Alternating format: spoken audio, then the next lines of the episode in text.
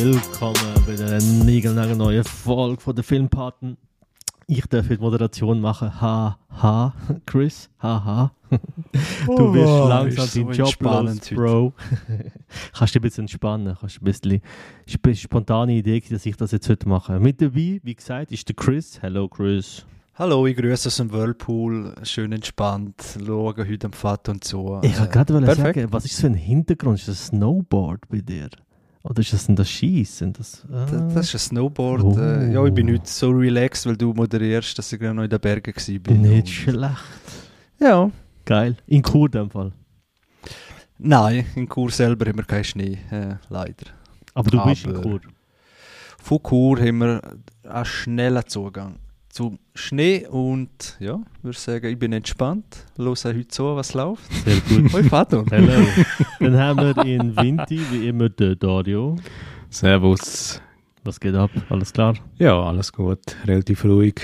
Haben ihr Schnee in Winter? Wir haben am Morgen solide 5 cm gehabt und zwei Stunden später niente. Dasselbe hier in Zürich. Genau dasselbe. Ein Hauch von Schnee. Ein Hauch von Äh. nix. Ja, stimmt. Ja, wenn du schnell bist, wenn schnell bist, schaffst du einen kurzen Schne äh, Schneeingel. Ja. Ganz ein mit kleiner. dem Gump aus dem Fenster, den musst du recht timen. Nicht, dass er schon weg ist. Es hat, es hat herrlich ausgesehen aus meinem, aus meinem Homeoffice, aber es ist halt leider auch sehr schnell over gewesen. Wie auch immer, sind wir gut gerutscht. Wie, ist Silvester gewesen? Haben das gut gehabt? Alles nice? Ja, pandemiebedingt haben wir natürlich auf irgendwelchen Privatpartys müssen rumlungern. äh, ja, nein, gut gerutscht, auch in den Bergen. Und natürlich von außen. Also nicht, dass wir da gerade äh, Briefe vom Anwalt kriegen. Schön in den Bergen gerutscht und im neuen Jahr ist es ähnlich wie im Alten, aber wir freuen uns auf ein neues Kinojahr. Von dem her, tipptopp. Yes, sir. Also, sehr gut. Ja, dann ähm, würde ich sagen, starten wir Classic. Wir fangen so an, wie wir eigentlich immer anfangen. Was wir als letztes gesehen haben, wer von euch will anfangen? Welche Hand ist zuerst oben? Welche Hand ist zuerst oben? Ah, ah, ah. Dario, darfst du anfangen. Ich folge einer Empfehlung, die, glaube damals noch der Adi vor längerer Zeit genannt hat. Und das ist Die Jagd der Hand auf Englisch. Es ist ein Oh. Film von Thomas Winterberg mit dem Mats Mikkelsen in der Hauptrolle. Ist im Jahr 2012 rausgekommen. Ist eine schwedische-dänische Co-Produktion. So viel vorneweg, ich finde den Film super. ähm, bevor ich auf das Thema eingehe, also es ist wirklich ein Film, der Nachdruck hinterlässt. Es ist wirklich eine spannende Prämisse, die wie folgt geht, dass eigentlich ein Lehrer ein einsames Leben so weit führt. Der hat ja eigentlich wie ein Sorgerecht für seinen Sohn, ähm, und das muss er wie kämpfen, also er ist geschieden. Und eben wie gesagt, er ist ein Lehrer, ein Pädagoge, besser gesagt, in einem Kindergarten. Und dann hat er vermeintlich das perfekte Leben. Er findet dort äh, Liebe an der Arbeit. Er hat seine Beziehung zum Sohn verbessert sich relativ am Anfang vom Film. Und er hat auch eine sehr gute Beziehung zu den Kindern im Kindergarten. Und dann findet, ich würde mal sagen, ein Ereignis statt oder ein gewisses Missverständnis mit diesen Kindern. Und von dort aus entwickelt sich dann der Film eigentlich. Und ohne jetzt da weitere Details zu nennen, entwickelt sich der Film dann wirklich haarsträubend und wirklich der, der eskaliert zeitweise. Man muss vielleicht auch sagen, ohne mehr Details zu nennen, es basiert auf einem echten Vorfall, wo in Norwegen scheinbar stattgefunden hat. Und der Vorfall, wenn man sich dann wirklich dann zu Gemüte führt, ein gewisser Schicksalsschlag dahinter, aber eben, weil es der Mats Mikkelsen so super verkörpert, das Schicksal oder was ihm widerfährt, ist nicht unbedingt ein leichter Film, aber ein Film, wo, wo man die Augen wie nicht ähm, davon wegschauen kann oder wegreißen kann und ja, meines Erachtens wirklich ein sehr starker äh, Winterberg-Film. Eigentlich ein Regisseur, der eigentlich selten schlechte Filme abliefert oder schwache Filme, sondern es sind wirklich Filme, die auch eine Botschaft haben. Und ja, ich weiß nicht, ob ihr das auch gesehen habt, davon gehört habt, ob euch das etwas sagt. Nein, äh, nicht gesehen. Ist der, der Drunk-Film da? Ist der von der gleichen? Ist das, ist das auch ein Winterberg-Film mit dem Mikkelsen, oder? Oder ist der eben nicht vom, vom Winterberg? Da weiß ich Äh, nicht gerade, aber es ist auch so aus dieser Ecke. Mal, er ist auch von ihm, vom gleichen Regisseur. Gell? Eben gerade wollte sagen, das Duo äh, kennt man, aber der Film dort hat das Radio empfohlen Ich, gehabt. Ja. ich glaube, ja. Ähm, er hat auch Festen gemacht, den habe ich ja da mal auch vorgestellt. Das ist der Dogma-Film, der unglaublich geil ist. Ähm, gerade letztes Jahr ein Kollege von Swiss, glaube, der Alex hat den auch besprochen, den Festen. Und ähm, was der Regisseur unglaublich gut kann, weil ich kann äh, Jagden, wie er original heißt, oder die Jagd oder Hand auf Englisch. Ich habe angefangen, aber nicht fertig geschaut. Er hat mich damals in der ersten Stunde fertig gemacht. müssen, also was für den Film spricht, ganz klar. Ich werde aber sicher noch fertig schauen, bin einfach bis jetzt noch nicht dazu gekommen. Der ist auf Netflix gewesen, weiß nicht, ist er immer noch auf Netflix? Hast du nicht durchgeschaut? Ähm, nein, ich habe anders weitergeschaut. Okay. Weil ich muss schauen, weil er ist dort gewesen, ist mal plötzlich nicht mehr drauf gewesen. Und darum habe ich dann gedacht, okay, ich schaue den wieder mal, aber ein super Film. Und Mats Mikkelsen, einer von der, also der nimmt die dort unglaublich mit. Wirklich ein geiler Film. Aber noch nicht, ähm, noch nicht fertig geschaut, leider. Mhm. Ich glaube, bei der ersten Stunde bin ich. Ja. Ich finde auch stark, seine Rolle finde ich besonders stark, weil er einmal einen sensibleren Charakter spielt. Ähm, weil sonst spielt er eigentlich meistens der Abgebrühte oder der Bösewicht oder einfach der, der Schlaumeier. Und da hat er wirklich so eine sehr sensible Rolle. Gibt sich auch sehr bedacht, was er eigentlich ähm, eben in seiner pädagogischen Tätigkeit ausüben will. Und eben, was dann ihm widerfährt, das ist dann wirklich recht hart. Und eben, ich habe auch, ähnlich wie bei dir, recht Mühe gehabt. Es gibt wirklich so einen Punkt, wo du denkst, hey, nein, jetzt, jetzt trifft es wirklich ins Harte ab. Und ja, es entwickelt sich dann gewissermaßen so weiter.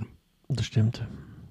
Ja, eben, also nach einer Stunde habe ich dort müssen. Ich bin dort auch sonst voll im Stress gewesen und das ist wie so der falsche Film im falschen Moment gewesen. Aber ähm, eben gleichzeitig zei zeigt es auch einfach unglaublich gute Drama. Yes. Absolut. Da habe ich den perfekten Film, wo der Faton einmal geschaut hat, so viel ich weiß. Und kommt genau ins gleiche Genre, Mhm. wo ich denke, falscher Film zum Fa oder mal falscher Film zum falschen Zeitpunkt, Mhm. obwohl es ein guter Film ist. Äh, im Casey Affleck 2016, Ah, Manchester by the Sea. wo ich mit Moby Dick verwechselt habe. Kann es gehen. genau. Passiert. Hey, ich muss sagen, ich bin dort gerne nicht mehr so recht, ja, ich denke, eben Netflix wieder einmal so ewig lang nicht gewusst, was schauen Mhm. und irgendwie immer die gleichen scheiß fünf Filme hat es mir angezeigt, egal in welcher Liste das bist, äh, muss da die, die Netflix-Einstellungen mal richtig durchstöbern, das regt mich so auf, Mhm. egal wo du schaust, man sucht so lange, weil auch immer die gleichen fünf kommen, Mhm. egal in welcher, welcher Kategorie und irgendwas ist Manchester by the Sea, dann halt auch immer gekommen und dann habe ich gedacht, ja, gebe ich den. Aber bin schon nicht so in guter Laune gewesen, muss ich Okay. sagen. Leck hat er mich abgezogen. Schon. Weil Okay. einerseits hat es mich mega gestresst, wie die Leute miteinander reden im Mhm. Film. Äh, es ist, jeder hat in jedem Satz irgendwas auszusetzen. Mhm. Es ist nie ein, es ist immer ein, ein, toxische, ein toxischer Dialog. Okay.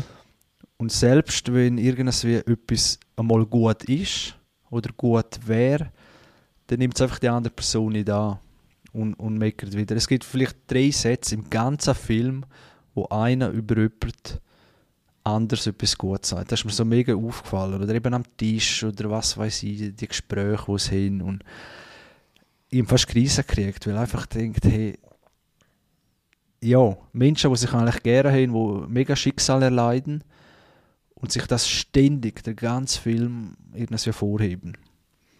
Und, und das ist mir so wie, eben vielleicht in der falschen Stimmung geschaut, Mhm. das, ist, das ist ja so.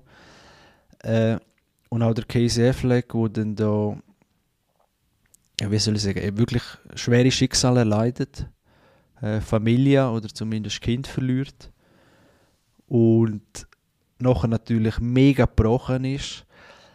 Aber er hätte ein Haufen Mal hätte er ja die Chance, um wie das Leben wieder über Neues kennenlernen, was auf auf ihn abgesehen hat Mhm. und so. Und das immer wieder gesehen, wie er einfach nicht eben das nicht kann oder das Gute wieder annehmen und so. Leck, hat mich das deprimiert. und dann gesagt, shoot in Arsch. Weißt du, ich meine, es ist unvorstellbar, was er durchmacht im Mhm. Film. Aber irgendwas wie, oder? Und ja, ging es doch gleich wieder in eine positive Richtung. Irgendwas wie, irgendwas wenn. Äh, was hast du dazu mal, ich muss die Folge nochmal los, aber wie hast du den eingestuft im, im, im Gesamten? Ich habe den Film ja geliebt. Also ich liebe ihn immer noch. Ich habe ihn, glaube ich, Mhm. ziemlich zweimal geschaut innerhalb von zwei Tagen. Mhm. Ähm, das ist ja, was er zum Beispiel, was der Film für in meinen Augen zum Beispiel schafft, was die Jagden nicht schafft, ist der Humor, den er ja hat. Also dieses gegenseitig sich zusammenschießen ist die Art und Weise, wie die Familie und der Freundeskreis so miteinander ähm, kommuniziert. Es ist ja richtig schwarzer Humor, der Film. Also das ist ja nicht, da wird ja nicht gesagt, du bist ein Idiot, sondern da wird, da wird so mit einer gewissen Humoristik, weil sein Bruder, wo ja eigentlich so ein bisschen die Oberhaupt von der Familie ist, ähm, hat eine sehr witzige Art und Weise und die gehen ja so miteinander um. Weil du siehst ja, wie, wie Casey Affleck vor dem Schicksalsschlag ist und das ist sehr viel Ironie, sehr viel schwarzer Humor. Mich hat das, das hat mir voll gefallen. Das ist sehr interessant, die, Mhm. die Ansicht. Das ist, wirklich, das ist auch etwas, wo man so auf, eben so, ach du Arsch und was weiß ich, eben werfen sie sich richtig äh, harte Schimpfwörter an den Grind, aber so, wie, wie du sagst, so, Witz, ja. ja, Witz, es ist einfach der normale Dialog, oder? Wo Mhm. halt, äh, dann ist man einmal und, und, und denke, was ist das für ein... Es kann schon witzig gemeint sein, Mhm. oder? aber es sind halt gleich die Wörter, oder? Und das noch zusammen mit dem halt eben oftmals falsch verstehen oder am anderen nicht gönnen und so. Das ist sehr interessant. Aber die, sehr viel Ironie. Also, ich weiß nicht. ja, die haben ich nicht recht rausgespielt. Ja, weil du kannst dich erinnern, der Adi hat mir ja den Film damals empfohlen. Und er hat gesagt, wenn du, er weiß, ich liebe genau so äh, schwarze Drama, so schwarzer Humor und Drama, das ist so eine Combo, die bei mir immer passt. Und dann habe ich gesagt, schau den, weil der schafft genau das. Oder Jagden ist klassisch Drama. Da gibt es nicht viel zum Lachen. Aber der Film hat ja sehr viel auch lustige Bilder. Ich meine, der Film fängt ja an, indem er, glaube ich, äh, äh, das WC von einer, wo verstopft ist, putzt Ja, ja. und sie Ja. ihm zum Date fragt. Und Ja. sie wie so innerlich sagt, okay, scheiße, du hast gerade meine Scheiße weggeputzt, aber hey, wie wär's mit einem Date? So. Und er hat ja schon so witzige Momente, auch sehr nah. Oder es gibt eine Szene, wo das Autotür nicht richtig aufgeht und das ist so Situationskomik, die der Film sehr oft hat. Sehr ironisch, sehr, mit, mit so einem sehr schwierigen Thema. Und das ist, glaube ich, damals auch meine Kritik gewesen, und ich gesagt, das finde ich sensationell. So ein Thema zu nehmen, wie Kinder, die sterben, das ist so schwer, einen Film überzubringen, weil entweder interessiert es dich nicht oder du gehst, du, brüllst den ganzen Film und der Film schafft den Spagat unglaublich gut. Fall bist du wirklich nicht in Stimmung für so Ironie. Nein, der, der Humor, ich weiß nicht, wo der Humor war. Eigentlich bin ich auch für schwarzen Humor, und, aber der hat voll nicht. Ah, Im okay. Gegenteil, auch die Dinge dort, er dort mit diesen Haus, äh, Hausmeistertätigkeiten So geil. und, und wird aber dort auch ständig falsch Ja, verstanden, Ja, oder? ja. Ständig und Ja, er bestraft sich ja eigentlich selber. Es ist ja so, jeder will ihm die Hand geben, wie du sagst, aber er ist mit dem und er, er, ist, er hat wie noch mit dem nicht abgeschlossen. Es gibt ja den Moment, wo er wie so zurückkommt, aber er, er sagt dann auch ganz klar, er kann nicht. Bei dem Tag ist etwas in mir gestorben, sagt er. Das sind so richtig starke Momente, wo der Film. Aber er hat ja einen Oscar bekommen für den Film. Das ist ja noch vielleicht noch so ein Punkt. Mhm. Und genau eigentlich auch wegen dem, dass er Das schafft Spiel hat er es gut. dass er Das ist schon schafft, Frage. dieses, genau wie du sagst, ja, der spielt sehr gut. Kann, das, ähm, kann den Schwarzen, aber trotzdem nicht über. Also, es ist ein, ist ein schmaler Grad, bei so einem Thema versuchen, lustig, ironisch zu sein. Aber er schafft das. Auch die Szene, wo er mit der die eine die Mutter datet und die dort im Wohnzimmer sind, das ist, ich habe dort- hab mich dort kaputt gelacht. Das ist so geil. so das geil. Ist so, das kommt mir vor, wie so bei Titanic am Schluss, der Vater und da am Lachen hey, und dann geht er ein über die Schiffsschrauben Ja, und du musst So, ja- so kommt mir das gerade vor. Du musst ja wirklich bin- schlecht drauf gewesen sein. Ich bin händeringend äh, am Suchen, wie der Film eingestuft ist. Drama. Weil dann wäre es eine Dramedy eigentlich, wie du sagst. Ja, das ist schon, also, du kannst dir Aber vielleicht mal, steht hast du nirgends. Reviews gegeben oder so? Weil der Adi hat ihn ja auch gesehen, also nur zum Sagen, das ist äh, Also er eigentlich, hat 7 7,8 auf IMDb, ja. aber es ist es wie nicht... Äh, Hat's kein Genre? Mal Drama, ja, da, da steht es. Ja. Drama. Ja. Okay, okay. Ja, muss man da mal... hast du okay, Three die, die Billboards Ansicht- Outside Ebbing, Missouri gesehen? Ja, Oder Brügge, Sehen und Sterben?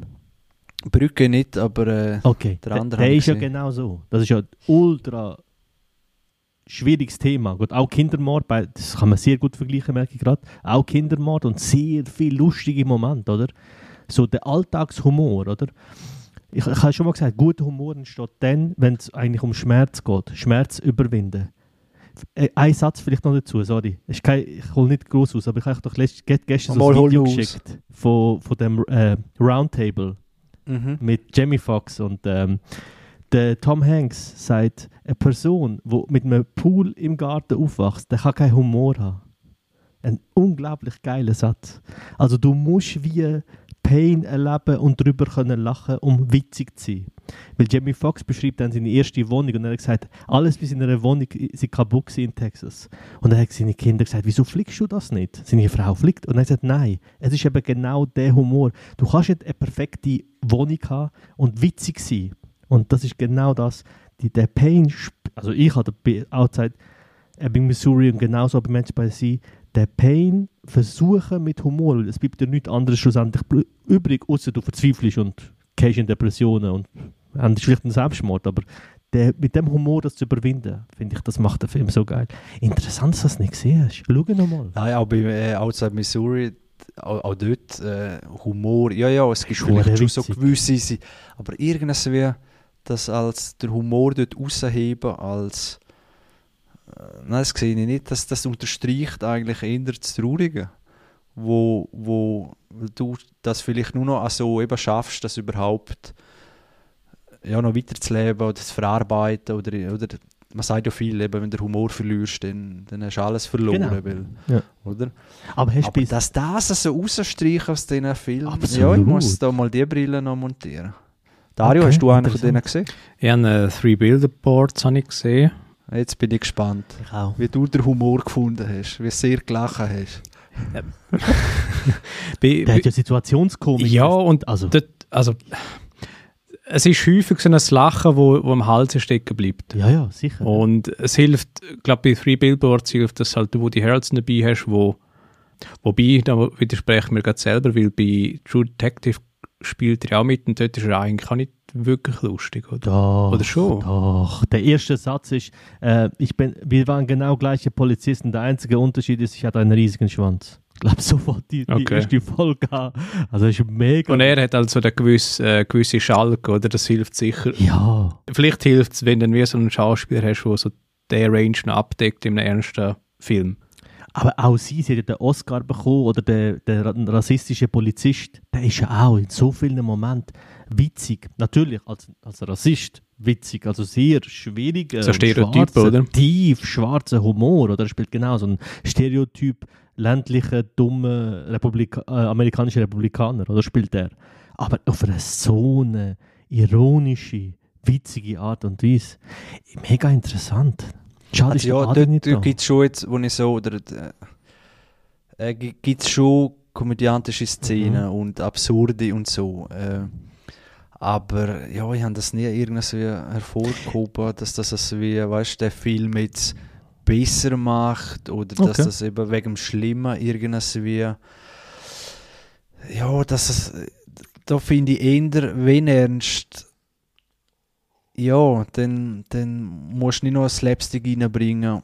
Nein, Sl- Slapstick wäre voll dagegen. Hätte er ja nicht. Also ich finde, Ja, das es gibt ja, glaub ich, schon so zwei- ist das. das, wo du das wie, äh, ist doch ein Brand etwas bei Outside Mhm. Missouri da. Ja. Sie Das ist doch schon so Slapstick-Einlagen dort, so viel ich weiss. Habe ich so ein bisschen schüch noch im Kopf. Aber, äh, also weißt du, wo einfach das Bild so lustig ist, weil äh, sich einer ein bisschen doof benimmt. Äh, ja, aber interessant, dass da der Humor so stark gewichtet ist in den, und der Kontrast in dem Moment. Der, der Regisseur von Brügge und von ähm, Outside äh, Missouri, ich hasse den Film immer, den, Na der Name ist riesig. Schon allein der Name ist schon Outside. Missouri Ja. Outside Missouri. Ähm, der ist schon ein Brite und der hat gesagt, also ist von Irland und er hat gesagt, dass, viel, dass oft der Engländer der schwarze Humor so ein bisschen, ähm, wie sagen wir dem, dass ihnen der gut geschrieben wird, dass der von denen eigentlich fast schon kommt. Und er hat gesagt, das stimmt nicht, wir Iren, wir haben richtig schwarzen Humor und ich habe sein, sein Ding ist genau das in seinen Filmen. Und wenn du Brügge vielleicht mal gesehen hast, oder wenn du mal schaust, wo ich dir sehr, glaube, ich habe die auch schon, da schon mal äh, gebracht, wo ich dir sehr kann empfehlen kann, äh, der hat so viele Momente, wo, wo so, ja, ich weiß nicht, vielleicht ist das nicht, nicht dein Humor, Wobei, wir haben ähnlichen Humor. Hm. Hm. Ja, weißt, schwarzer Humor und Ding, dann bin ich halt eben bei, ist zwar auch viel Slapstick und so, aber Monty Python mäßig oder ja, einfach wirklich böse, wo aber äh, Es gibt ist doch schwierig. Es gibt auch bei Manchester by the Sea die Szene, wo der Bruder im Bett liegt im Spital. Der Casey Affleck hockt neben ihm, seine Frau Ja, und sein Vater. Und dann kommt die Ärztin und erklärt ihm, was er hat. Ja. Und da ist die, das, das, es kommt gerade der Moment, wo die Frau sagt, wieso könnt ihr nicht aufhören lachen? Was daran jetzt soll gerade witzig sein? Und, du, und ich habe mich kaputt gelacht, weil die Situation ist so lustig und gleichzeitig so ernst in Ich einem. bin so aufgeregt in dieser Szene, Ja. weil die sich so dumm benimmt, oder? Ja. Äh, oder? Sie verstehen es nicht und der, der spielt sich auf und, und hört einmal auf und Genau. verschwindet. Äh, für mich ist es wirklich eine, eine, Weil sie- nervige Szene. gewesen. Ja, sie, sie sagt ja auch, sie versteht das nicht. Sie, sie kommt ja wie psychisch ja eh nicht klar in Ja. der Ehe. Das wird ja nachher Ja. auch gezeigt, was für ihre Rolle Ja. auch ist. Sie wird ja bis am Schluss zeigt ja, dass sie eigentlich eine sehr narzisstische Persönlichkeit ist, die eigentlich so tut, als ob es um andere geht, aber eigentlich geht es ihr nur um sich selber. Und sie ist auch die, die den Humor eben wie verloren hat und ihn nicht versteht in dem Moment. Wie sagt sie, sagt, wie könnt ihr jetzt noch Witz machen? Was soll das? Und rennt raus. Und sie sind ja eigentlich am Witz machen über die Situation, die überhaupt nicht ja, klassisch lustig ist. Interessant, interessant. Mhm. Ja, ich muss mal ein paar Reviews lesen, ob das wirklich so der allgemeine äh, Unique Selling Point oder keine Ahnung, was das Allgemeine, was es sehr speziell macht bei dem Film, Mhm. ob, ob das viele hervorheben oder einfach Schauspiel oder Nutzdrama oder eben das Spiel mit dem Humor. Nimmt mir jetzt gerade Wunder, ob das wirklich so. Eben der Adi jetzt in dem Fall ähnlich gesehen wie du. Ja, ja, voll. voll. Also- Aber ich lese so ein paar IMDb, eben some of the best performances uh, that you're going to see, one epic scene, was sind wir da? Ja, mega Drama da steht auch. G- Gib Aber mal, den Humor suche ich mal noch ein bisschen gib raus. mal Brügge suchen und sterben oder In Brügges heißt der Film ja in Englisch. Schau dir nur mal das Cover Ja, mit dem an. Colin Farrell ist doch Ja, der, genau. Schau dir das Cover an. Als ich das Cover gesehen habe, habe ich gedacht, das ist, ein, das ist eine Komödie, oder? Ja. Und das ist genau die Art, das ist der gleiche Regisseur. Und das ist seine Art. Er hat das gesagt, er hätte das gemacht, um so quasi zu, äh, um Leute zu catchen. Weil wenn du mit Drama kommst, schauen die Leute den Film nicht, oder? Und er hat so gesagt, er hat extra das so gewählt. Und ich meine, Colin Farrell steht dort, vielleicht zum, für die Leute, die es nicht, vielleicht, die es jetzt nicht gesehen wenn wir im Podcast sind, er hat so das Glas in der rechten Hand und eine Waffe in der linken und hat so wie Schiss und kommt so wenig klar mit der Situation. Und das ist hinten dran, es ist ein Schwan, es ist sehr, äh, sehr spezieller, aber ein richtig schwarzer Humor, der da gezeigt wird. Interessant. Interessant. Ich tue mir mal ein bisschen reinlesen und gebe eine nächste Folge. Mir nimmt einfach die allgemeine Wahr Wahr Wahrnehmung. Ja. Eben bin ich da jetzt wirklich so daneben gewesen, der Wahrnehmung. Oder ist es wirklich sehr, sehr subjektiv, was man da rauszieht? Ja, das, äh, also bei, bei Ding weiß ich sogar, bei Manchester by the Sea, äh, dort weiß ich, habe ich die Oscars verfolgt und dort weiß Mhm. ich sogar, dass das einer von den Punkten war, wo man gesagt hat, dass es Mhm. eben Casey Affleck auch, dass er, das hat mir so ein bisschen wie verholfen, dass er geschafft hat, die Ebene zu spielen, oder? Weil ich meine, ein kaputter Casey Affleck, dass er einfach dort hockt und kaputt ist und am Arsch ist, ja, das, ja, kann man spielen. Ja, er, hat, er hat schon etwas Komödiantisches. Er ist auch mal eben Saturday Night Live und Ja. so. Ein paar Sketches. Er hat einfach halt den trocken, leeren Blick. genau, genau, Oder? genau. Und ja, in dem, in dem Film Ja. Manchester by the Sea habe ich ihm den einfach abgekauft, Ja, weil er ja. ist ja leer und Ja, hat viel erlebt. Oder? Aber es stimmt schon, also er hat etwas dran. Cool. Das ist gut, äh, da ich nochmal drüber. Und ja, was hast du zuletzt Hey, genau, wir sind gerade bei Drama. Ich habe Marriage Story gesehen. Nein, den Ja. hätte ich auch noch. Den, hätte ich auch noch weil, hey, den habe ich auch gehabt, Ja. wo ich Manchester by the Sea äh, gewählt habe. Und Ja. dachte, nein, so viel Drama meine ich nicht. Also, weil der fährt ja, glaube ich, recht gut an und wird immer düsterer, oder nicht? genau. Also Marriage Story, vielleicht für die, die ihn nicht kennen, ist ähm, ein Film, der ist damals 2019 im Kino, aber gleichzeitig auch auf Netflix rausgekommen. Ich glaube, einer der ersten äh, Oscar-nominierten Filme gewesen, auch, wo gleichzeitig ins Kino und im, ähm, ähm, auf Netflix ist, genau. Gespielt äh, von Adam Driver und Scarlett Johansson. Sie spielen Charlie und Nicole Barber, äh, das New Yorker Theater, äh. Äh, Adam Driver ist der Theaterregisseur, sie ist der Superstar. Die führen eine perfekte Ehe Mitte New York am Broad Broadway, machen ihre Theater. Sie wird nominiert für unzählige Auszeichnungen, er auch. Alles wirkt perfekt. Sie haben einen Sohn, der ist, der ist mega lieb, eine super Familie und dann passiert etwas, nämlich sie zerstreiten sich. Und ab dem Moment von der Film anfangen eigentlich so ein bisschen düster werden.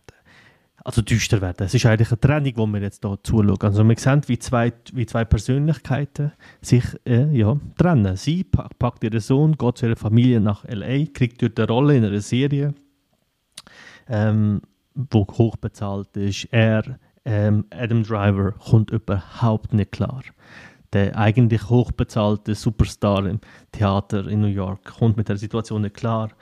Ähm, sie haben eigentlich eine super Ehe gehabt und dann wird, wird eigentlich da Stück für Stück wird die auseinanderbrochen. Das Interessante ist, dass du immer wieder den Moment siehst, wie die zwei eigentlich sich verstehen. Oder die Familie von der Scarlett Johansson liebt ihn. Immer wenn er dort ist, die umgarnen ihn. Sie mögen ihn. Sie können das, die Trennung sozusagen gar nicht verstehen. Sie beide diskutieren aber. Und in diesen Dialogen, die unglaublich gut geschrieben sind, wo ein Streit zwischen einem Paar, wo sich eigentlich immer noch liebt, aber nicht mehr zusammenleben kann, das so anzubringen, dass es nicht irgendwie pathetisch oder so, ah, wie soll ich sagen, oder so klischeehaft wirkt, ist sensationell geschrieben. Beide spielen so gut. Also, äh, ich weiß gar nicht, ich glaube, Adam Driver ist für den Oscar nominiert gewesen. Doch, ich glaube, beide sind für den Oscar nominiert gewesen. Ich weiß noch nicht, ob einer von ihnen den gewonnen hat. Auf jeden Fall hat mit beiden können den Oscar geben. Was Scarlett Johansson hier abliefert, auch habe ich von ihr sonst nicht gesehen. Okay, die letzten paar Jahre sehen wir sie einfach irgendwie Saltos und Kicks in Marvel-Movies machen. Von dem her, ja, sehr ein interessanter, geiler Film. Ich, äh, Bilder sehr nah, der Regisseur Noah Baumbach geht sehr nah an. Ähm, der Film hat gewisse Längen, aber ah, das, das ist ein super Film, muss ich ehrlich sagen. Das Einzige, was mir ein bisschen, hm, ein bisschen motzen kann, ist die Musik. Die ist sehr dezent. Da hätte man können mehr machen finde ich. Aber sonst muss ich sagen, ein wirklich, wirklich geiler Film. Super anfängt. Und wirklich auch tolle Ende. Wo man, weil das ist das, was ich Schiss hatte. Wie endet der Film? Aber er findet den Punkt, was sensationell ist. Es geht also Schlüsselszenen, so kleine. Zum Beispiel geht eigentlich das Haustor von ihr kaputt und sie müssen beide das so zumachen und das symbolisiert ihre Trennung. Aber vielleicht, das tönt jetzt, jetzt recht klischeehaft, aber wie gut das in dem Moment gemacht ist, wie schön das gemacht ist, wirklich ein super Film, kann ich sehr empfehlen. Habt ihr ihn, du hast in dem Fall nicht gesehen, Chris, aber du, Dario, hast du ihn gesehen? Ja, ich habe ihn gesehen, dort, wo er eigentlich frisch rausgekommen ist. Ja. Ähm, ich habe auch sehr stark in Erinnerung. Ich weiß auch noch, dass Anwältin im Rahmen von dieser Scheidung auch eine recht eine entscheidende Rolle hat. Und dort mhm. spielt dort Laura Dern mit. Und ich habe eben gemeint, sie hat, sie hat den Oscar gekriegt für ihre Darstellung. Kann gut sein, ja. Spielt auch sensationell. Sie spielt super und es ist letztlich auch eine gewisse Gesellschaftskritik, weil eben ähm, ja. die Scheidung zeigt dann sehr gut auf, wie das System in Amerika, glaube ich, recht äh, mhm. aufgeleistet ist. Das ist äh, überhaupt nicht fair.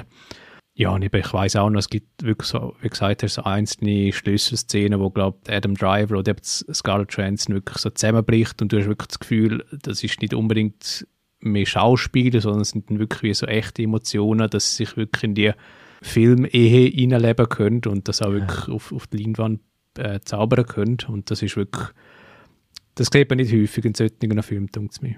Und eben, Absolut. was ich eben auch noch spannend finde, es gibt ja ich glaube, das haben wir auch schon angesprochen, eine HBO-Serie, die sich in einem sehr ähnlichen Rahmen mhm. abspielt. Ich weiß jetzt nicht mehr den Titel auswendig mit dem Oscar Isaac. Ja, Oscar Isaac und äh, ich habe sie gerade letzte bei unserer HBO-Folge ähm, habe ich sie, habe ich sie gerade ähm, erwähnt, dass ich die will unbedingt schauen. Äh, Scenes from a Marriage genau, der Film. Genau. Mit Oscar, äh, die Serie mit Oscar Isaac und Jessica Chastain, genau. Genau, ja. Also die habe ich auch noch auf der Watchlist. Ich auch. Ja.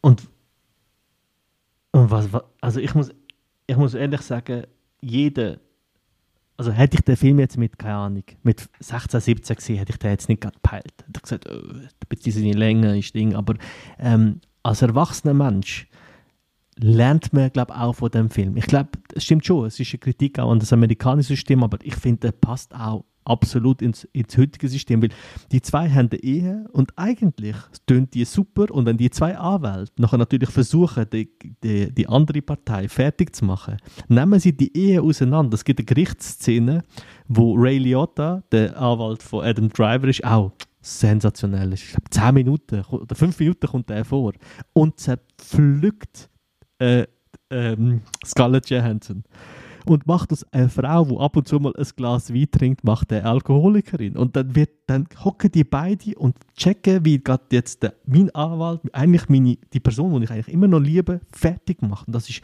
so eindrücklich, so intensiv, ein richtig Wa- intensiver Film.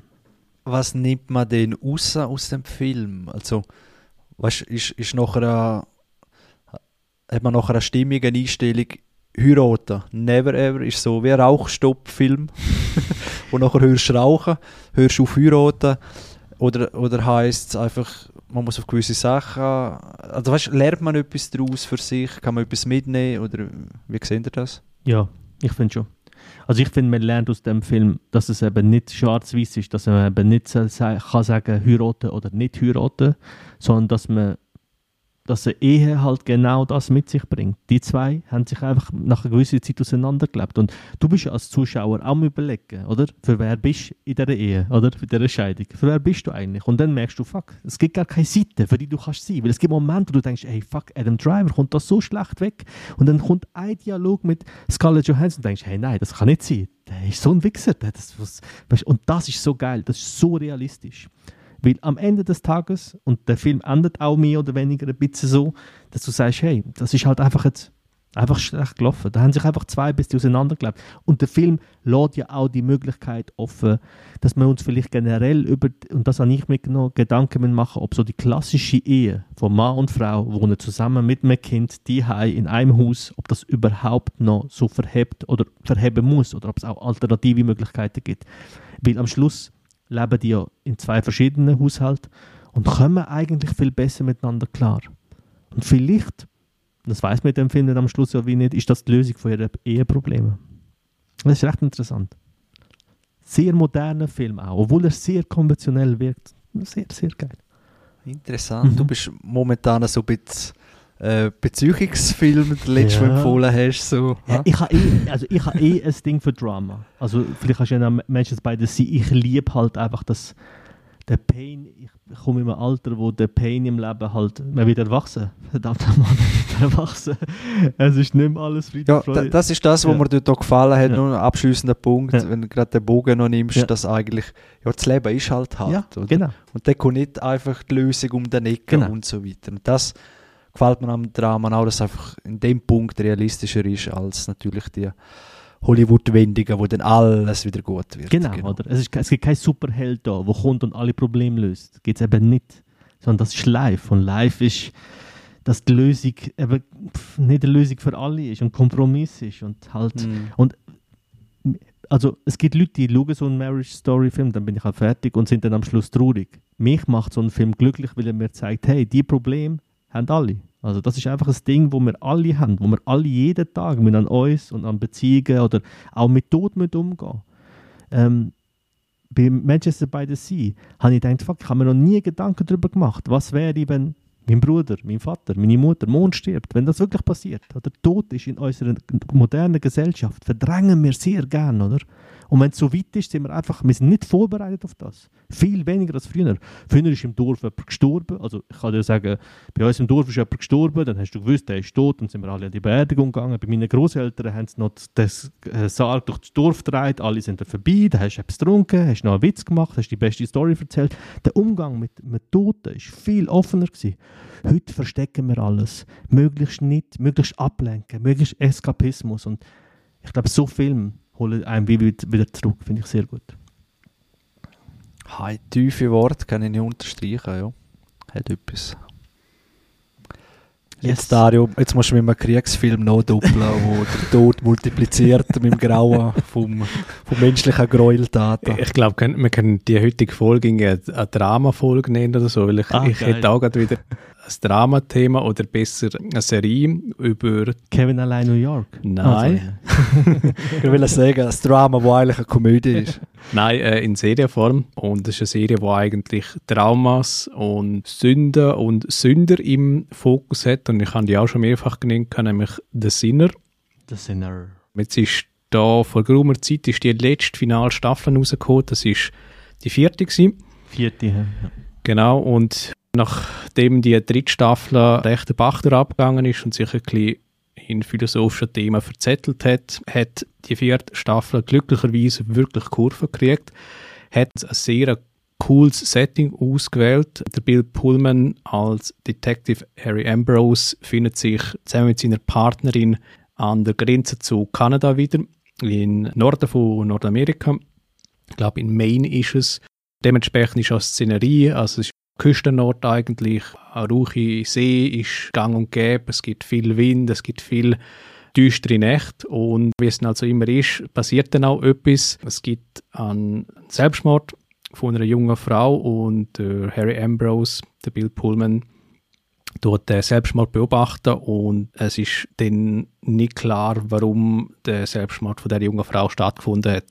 Und es gibt dann so einen bestimmten Kniff, wie das dramaturgisch verarbeitet wird. Die junge Frau nimmt da auch recht einen starken Part ein äh, in der Inszenierung. Ich muss auch sagen, dass die junge Schauspielerin namens Alice Kremelberg wirklich einen hervorragenden Job macht. Und die dort wirklich die Melancholie super widerspiegeln, wo glaube ähm, die Rolle gefordert hat. Und sie dort wirklich eigentlich ein, ein, Trauma, wo sie erlebt hat, super verarbeiten, rein von Inszenierung oder vom, vom Schauspiel besser gesagt. Und eben der Harry Ambrose ist eher ein Detective mit vielen Dämonen, der hat schon einiges durchlebt, viel gesehen in seinem Leben, ist auch unterdessen eigentlich im Ruhestand, aber eben, weil der Selbstmord stattfindet, äh, gerade zu Beginn der vierten Staffel, wird er quasi wieder gebraucht und versucht, das Ganze aufzuklären. Und ich muss auch sagen, das ist letztlich eine Serie, so viel vorneweg, wo wirklich der Abschluss super findet von einer ganzen Serie. Das ist ja auch nicht häufig der Fall, dass das wirklich von Anfang an gegeben ist. Und sie haben das wirklich gut gemacht. Ich finde auch wirklich, sie haben auch wirklich Stärken gezeigt mit gewissen Entscheidungen, wie sie Sachen thematisieren tun, auch so harte Themen, ohne jetzt da näher ins Detail zu gehen. Aber ja, ich würde einfach vielleicht abschließend sagen, für alle die, die eben ihn gut finden, Bill Pullman, so Themen in vermeintlich idyllischen Ort und, und eben, wenn dann dort irgendwie so etwas passiert, ähm, gut finden und eben das Ganze wird noch ein bisschen dramaturgisch aufgearbeitet, zum Teil auch ein bisschen mit Mystery-Element, ist das wirklich eine Empfehlung und ich habe das letztlich sehr genossen und es ist wirklich so eine, eine Wiedergutmachung von der dritten Staffel. Äh, kannst du uns sagen, von diesen vier Staffeln, welche ist die beste, die zweitbeste, die drittbeste und die viertbeste? Das kann man sehr gut sagen. Es ist eigentlich so, dass die erste Staffel, wo Jessica Biel noch mitspielt, mhm. die ist mit Abstand die beste. Okay.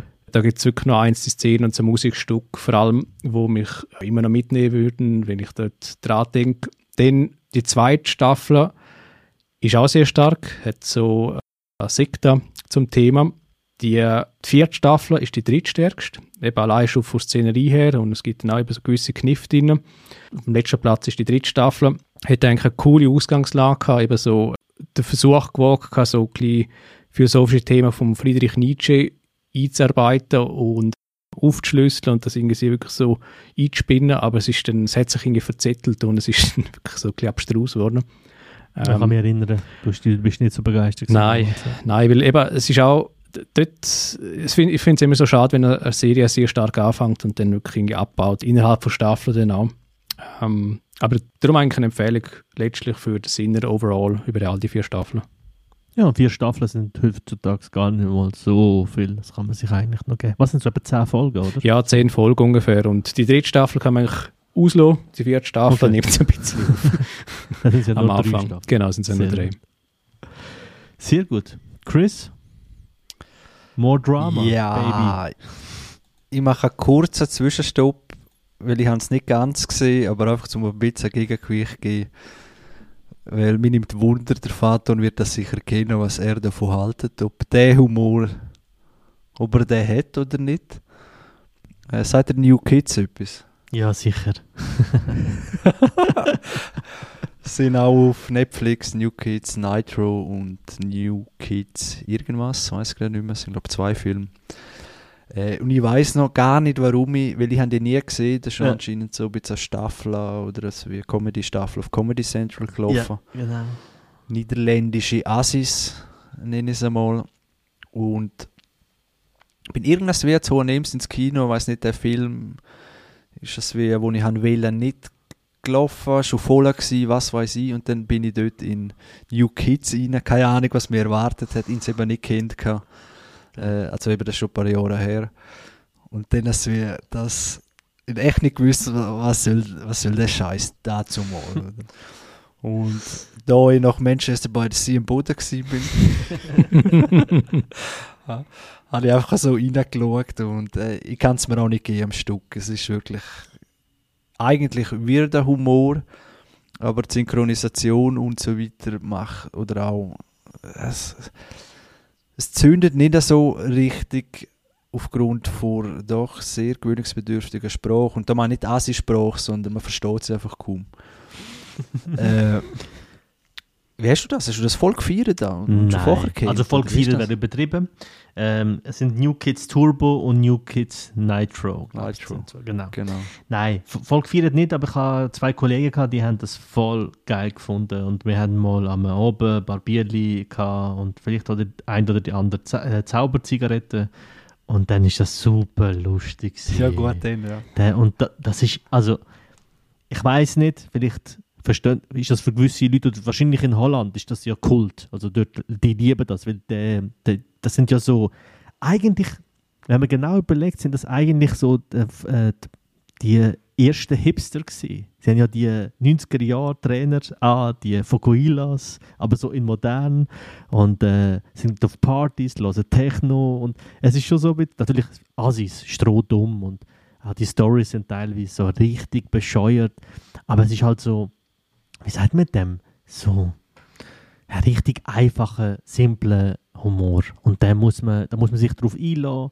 Ich bin jetzt nicht begeistert gewesen, aber zu, an dem Tag, wo wir die zwei geschaut haben, habe ich, habe ich recht gelacht. Aber das war's auch. Es kommt mir halt vor, wie, wie das ein Abklatsch ist von etwas, wo man schon kennt. Mhm. Weil um die Zeit herum hat es halt viele so die AC, Hartz IV, Persiflage gegeben, sei das bei Wochenshow oder bei Christian Ulmen hat auch so eine Rolle gehabt, Mhm. glaube ich. Und Ja, einfach voll. so, ist das wie die Zeit gewesen wahrscheinlich, oder ich weiß jetzt nicht, ob das später war oder früher. Es, Ja. es ist kein neuer Humor, weißt du, halt der, der Asi eben kein Geld, einfach nur rumlungern, Bier saufen und dann eben passiert noch etwas Krasses und es geht einfach weiter. Aber äh, ich will gar nicht zu lange auf dem Ja. um. Nur mal, mir hat wirklich Wunder genommen, äh, was, was davon halt ist, weil Ja. ich es null einordnen haben können. Äh, dann habe ich einen Film gesehen, auch noch zur Auflockerung, kurzes Quiz, haben ihr alle schon gesehen. Die Frage ist, haben das Remake auch gesehen? Das Original ist vom 1994. Walt Disney, Zeichentrick. Ah, äh, Am Out. das mit der Dalmatiner da äh, nicht wirklich, oder? Nein, es ist eigentlich der beliebteste von den meisten. König der Löwen. König der Löwen. Genau. Ah. Genau. Äh, ich habe mich wieder geweigert, so, äh, das Re- das Remake zu schauen, weil es einfach beschissen aussieht. Wenn ich den Trailer schaue, dass irgendeine echte Katze ohne Mimik irgend versuchen, Emotionen zu zeigen. Und darum habe ich mir äh, das Original nochmal gegeben, einfach zum Schauen, weil ich das, glaube ich, zuletzt wirklich gesehen als kleines Kind. Und ja, ob das überhaupt noch wirkt, weil man kennt natürlich die Szenen, man kennt Musik und es ist richtig schön, wieder mal einfach ein Zeichentrick gesehen, der Mhm. nicht animiert ist. Mhm. Und? Er ist nicht mehr so schnörkellos, Mhm. weil die Nostalgie hat so ein bisschen der Schleier gelegt über gewisse Szenen. Mhm. Äh, einerseits wie der Scar einfach eins zu eins der Hitler ist. Ja. Äh, es gibt wirklich Szenen, oder, wo die Ja. Hyäne, die, geht gar nicht so kurz, die Szene, was nicht so ein, zwei Minuten marschieren sie einfach im Stechschritt. Er ist da seinen Song am performen und einfach eins zu eins das Reich dort, oder? Das hast du alles natürlich als kleiner, kleiner Golf, ja, ist das egal gewesen, oder? Und denkst, okay, dass man das so explizit muss zeigen und alles. Äh, so Szenen sind zu lang gegangen, dann gibt es ein bisschen rechte Sprünge, natürlich in der Zeit, hat einem auch nicht gestört als Kind. Und Songs, muss ich sagen, mittlerweile, obwohl ich den natürlich auf Deutsch gesehen habe als Kind, kennt man einfach viel mehr die englischen Versionen. Mhm. Und es ist richtig strange gewesen, den einfach auf Deutsch zu schauen. Eben wie Circle of Life. Das ist Mhm. einfach Circle of Life und nicht der Kreislauf des Lebens. Und dann Mhm. zücht sie das Leben sehen. Es ist einfach so, ja, recht umbogen musikalisch auf Deutsch. Weil es einfach mittlerweile so auf Englisch drin ist, auch wie man den Original anders gesehen hat.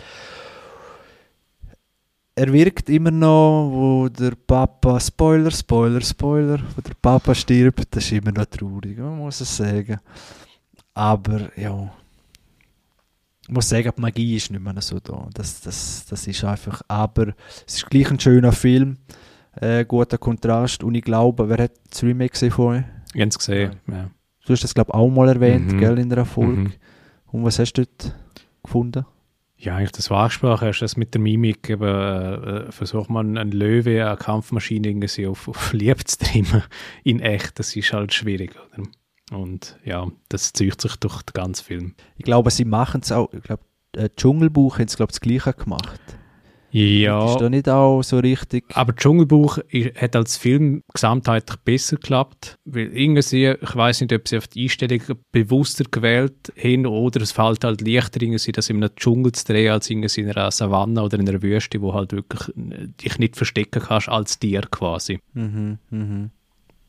Okay, ja, Dschungelbuch haben wir auch überhaupt nicht angemacht, das Remake. Das war glaube ich so das erste, gewesen, Mhm. wo nachher die ganze Reihe losgetreten hat. Ja. Mhm. Ja, also ich weiß gar nicht von Walt Disney, was da, was da, wo sich die, weil eben Disney ist jetzt so auf der Marvel-Schiene, was da Originelles noch, noch kommen, so in Sachen, ob überhaupt noch Zeichentrick kommen oder ist die Ära einfach vorbei und alles ist, sind jetzt Live-Adaptionen oder keine Ahnung. mit Pixar halt, anfängt. oder? Pixar. Animierte, Mhm. aber ich glaube, zeichnet ist over. Also, ich muss ehrlich sagen, ich habe mit Disney, ich habe schon als Kind König der Löwen cool gefunden, so, aber schon der hat mich damals, muss ich sagen, nicht so mitgenommen. Ich bin kein großer Disney-Fan, auch heute nicht. Also, das Einzige, was mich bei Disney noch catcht, sind Pixar-Movies. Die haben eine gewisse Tiefe, die haben einen Humor, der mich catcht. Aber sonst bin ich bei Disney komplett out. Six Star Wars, Six Marvel, Six auch eben auch die alten Disney-Zeichentrickfilme. Äh, s- Im Quiz mit äh, Sinneswiss hat Christoph äh, von Filminatoren äh, hat mal erzählt, es gibt sogar einen Gri- Begriff für die, die heißen glaube Disney. Ach, ich weiß es nicht mehr. Müsst nochmal in die Folge reinlassen, dann sagt er es nochmal. Ähm, beschreibt er, wie die heißen. Bin voll out. Eigentlich hat Disney wirklich nur abgeliefert bei Mandalorian. Das ist, glaube ich, wo sie nur abgeliefert haben und glaube auch nur, weil sie dort halt nicht so stark eingegriffen haben ins Künstlerische. Das hat halt, glaube ich, geholfen. Aber eigentlich bei allem anderen, wo sie federführend sind oder wo die Produzenten gewisse so einen Einfluss haben, äh, ja, eben wird die Maschinerie geworden. Und eben hoffen wir, dass Pixar noch weitestgehend noch unabhängig bleibt, trotz Disney-Ownerschaft. Aber ähm, es ist ja zumindest mal gut, dass die letzten Star Wars-Filme zumindest kommerziell nicht so erfolgreich sind, dass zumindest Disney vielleicht mal auch einen Anreiz hat, das ein bisschen zu überdenken, was sie abliefern tun. ja, Eternals ist jetzt auch gefloppt und so. Also, die müssen, wir haben das schon mal diskutiert, glaube vor einem Jahr, und ich habe gesagt, das wird, das wird der Moment kommen, wo, weil auch das dümmste Publikum, wo jeder Scheiß schaut und feiert, irgendwann mal sind auch die satt. Irgendwann mal haben auch die die Formel gecheckt und dann ist es einfach auch out. Also, ich- Disney Plus überlege ich so oft zu machen, um einfach die Pixar-Sachen wieder mal zu sehen. Aber ganz ehrlich, es, ich, es will nicht übers Herz, um dann auch nur einen Cent zu geben. Also, für mich ist Disney recht irrelevant. Heiler Zacke. Ja, Ah, ja. ja, aber ich verstehe es, ich verstehe es. ich Eben, bin wirklich draußen. aber ich bin einfach, eben, es sind so Klassiker oder Ja, ja, das. Pocahontas oder, weißt du, es sind einfach wirklich, um es jetzt, schlecht sind sie einfach nicht Nein, gemacht. und, nein. und, und Aber denke, ich da, kommt, da kommt einfach nichts nach. Ja, Weißt genau. du, Und darum habe ich mich gefragt, wie du ihn gefunden hast, oder? Weil offensichtlich ist das eben nicht zeitlos, oder? Offensichtlich ist es trotzdem, ist, ist trotzdem ein bisschen verklärt. Und König der Löwen ist ja eigentlich der wie soll ich sagen, der Film von ihnen gewesen. Und wenn du sagst, der ist heute okay, weil wir haben schon, du hast ja schon ein paar Mal, haben wir über, haben wir, du bist ja da ein bisschen auch der, der oft äh, animierte oder japanische äh, Zeichentrickfilme gebracht hat, wo ich schon Akira, du hast mir dazu gebracht, Akira sozusagen zu schauen und so. Das ist zeitloser Shit. Sorry, das kannst du heute schauen und denken, wow, überragend. Ja, aber ja, das, das ist es so. Das Weil vor allem äh, Animes und Genau, Anime. die haben, die haben vielfach halt die viel erwachsener, ein bisschen weirder an, ja, sagt man, Farbgebung drin. Mhm. Also das kann schon sehr eben verspielt sein, wie, wie Ghibli und so, aber da kommt so noch ganz ein anderer Umgang, halt kult, ja, kulturell prägt, weil es halt viel auch so, eben Japan ist so der Geisterglaube und so, das ist dort allgegenwärtig, auch im Alltag. Und das kriegst du mit, wo aber nachher so viele Ebenen noch mitschwingen mit eben Tod und mit dem Umgang, vor allem die Natur. Und das kriegst du viel tiefer vermittelt als bei Disney, Yes. wo, wo es wie offensichtlich dargestellt wird. Mhm. Und ja, und, und bei den anderen ist es einfach eine, eine Zwischenebene noch mehr. Und es gibt einen guten Satz, ich weiß nicht mehr genau, dass, wie er geht, muss der mal suchen, dass es wie Disney ist, wie für, Für Erwachsene oder wie? nein, wie für, für die, ja, auf jeden Fall ist Ghibli oder so ist mehr für das Herz. Mhm. Also Mhm. ich weiß jetzt eben nicht genau, was, was denn Disney soll sein, aber dass es wirklich eine tiefe Für den Ebene Arsch. hat. genau. ja, für den Arsch. Ja. die Marketingabteilung von Disney. Geil. Was könnten wir nehmen? Ja, für den Arsch. nehmen Ja, genau. Nehmen wir. Was die Filme sind für ein Arsch. Ich meine, König der Löwen hat das ja alles auch. Tod vor und Familie und all die Deepness könnte es ja auch haben. Aber das haben sie nicht. Ja, sie haben es ja schon und er kommt ja auch so wieder der Papa als irgendwelcher Geist. Ja, aber es mega ist aber flach. zu offensichtlich. Ja. Weißt, es ist Mega Es flach. ist so, schau, so ist es, oder? Ja. Und ja, eben, schlecht ist es immer noch nicht, aber natürlich, und ich glaube immer noch, wenn du den als, äh, keine Ahnung, 5, 6 oder so etwas, den schaust äh, und noch nicht so viel anderes gesehen hast, der, der wird dich schon, schon catchen wieder. Aha, okay. Äh, von dem her glaube ich, ist er zeitlos, aber mit dem Sehverhalten von uns und eben, was man alles schon gesehen hat und eben dann auch noch ganz andere Zeichentrickfilme, die einfach auch mega hart sind und auch hart gezeichnet und eben nicht so schön weich gespült, weil Disney ist halt immer Disney, oder? Das ist die Disney-Welt, oder? Wo, Und die gefällt mir und- auch. Oder die, mit der Ästhetik kann ich recht viel anfangen. Das ist das Einzige, was ja, ich das ist, noch geil Märli, finde. das ist einfach Märli-Ästhetik, Ja, ja, oder? das, und mit dem kann ich, das mag ich heute noch. Und ich äh, bin heute noch Fan von dem. Wenn ich das gesehen macht das, also über meine Augen, meine Augen, also meine Sinn, meine Augen sind da voll drin. Aber sonst bin ich out. Ja, ist nicht, ist nicht einfach wieder äh, der Fall von, ich glaube, das haben wir auch schon diskutiert, dass halt Lion King und all die Disney-Geschichten, das ist halt auf das Publikum ausgerichtet, auf das breite Publikum und letztlich sind ja Disney-Filme wirklich äh, für die ganze Familie und äh, ich glaube, so primär auch so die japanischen Filme sind ja bewusst ein bisschen tiefer gehend äh, mit dem Thema und ich glaube, dann ist es auch schwieriger, ein breites Publikum zu finden. Ich muss dir da leicht widersprechen. Ich weiß, was du meinst. Und ich glaube, die Idee dahinter stimmt auch. Äh, Dass es Disney de, mit dem Gedanken in die Movies geht. Aber die Ghibli-Filme sind in Asien Familienfilme. Also die kennt jeder. Aber eben nur in Und Asien. Pixar-Filme und Pixar-Filme sind auch für die ganze Familie. Nur mit viel mehr Tiefe. Mit, und dort ist es wirklich für die ganze Familie. Weil du als Erwachsener kannst dort philosophische Aspekte mitnehmen und als Kind hast du den Humor und all das. Also da muss ich Bei sagen, Pixar stört mich, aber du hast recht. Mhm. Pixar schafft das sehr gut. Eben der Erwachsene nimmt, nimmt äh, halt die Erwachsenen-Thema Mhm. mit, oder? Wo, wo er kennt, das Kind lacht ein bisschen über Slapstick und Sachen, die passieren. Mhm. Und, und dass das alles so. Aber es ist äh, gleich noch weichgespült durch die Optik. Genau, ja. Äh, es Ja. gibt zwar auch Toy Story, was Toy weiß ich. Story ist geil. Der dritte ist Gibt es natürlich auch ein paar Szenen noch Ja. mit den Puppen und so, Ja. also dem könnt ihr auch, aber der Look ist grundsätzlich gleich, weißt alles im Schönen verpackt, eben weil es natürlich für die Jungen ist. Und da ist eben, wenn du auf Asien gehst, Japan vor allem, dort ist einfach noch der Mut auch zu wirklich hässlichen Bildern. Also weißt du, so, wo natürlich dann die Jungen nicht abholt, oder? Die lösen es Mhm. dann je nachdem wie ein bisschen außen vor, es kommt immer darauf an, jetzt, äh, von welchem Studio und so weiter. Aber Pixar schafft das gut, ist mir aber einfach gleich in sehr, sehr vielen Fällen einfach zu knuddelig. Auch wenn es Erwachsene Szenen, weil der Look ist halt Pixar. Ich mag Ja. den zum Beispiel, ich verstehe das auch, du hast voll recht, er ist knuddelig, aber äh, absolut, er ist knuddelig, das stimmt. Ich mag das sehr. Ich finde, dass es, das kann es bei mir weckt das extrem Emotionen. Irgendwie schafft es das. Ich finde das mega herzig, aber gleichzeitig auch hat es die Tiefe. Das schafft Pixar bei mir unglaublich gut. Und ich würde eben, dass Ghibli nur in Asien ist, liegt auch daran, dass in einer Zeit gekommen ist, wo wo asiatisches Zeug nicht so leicht nach Europa und im Westen gekommen ist und westliches Zeug nicht so, nicht so leicht dort angekommen ist. Ich weiß nicht, wie groß Lion King in Asien ist. Und Asien sind zwei Milliarden Leute. Also weißt du, nur so zum.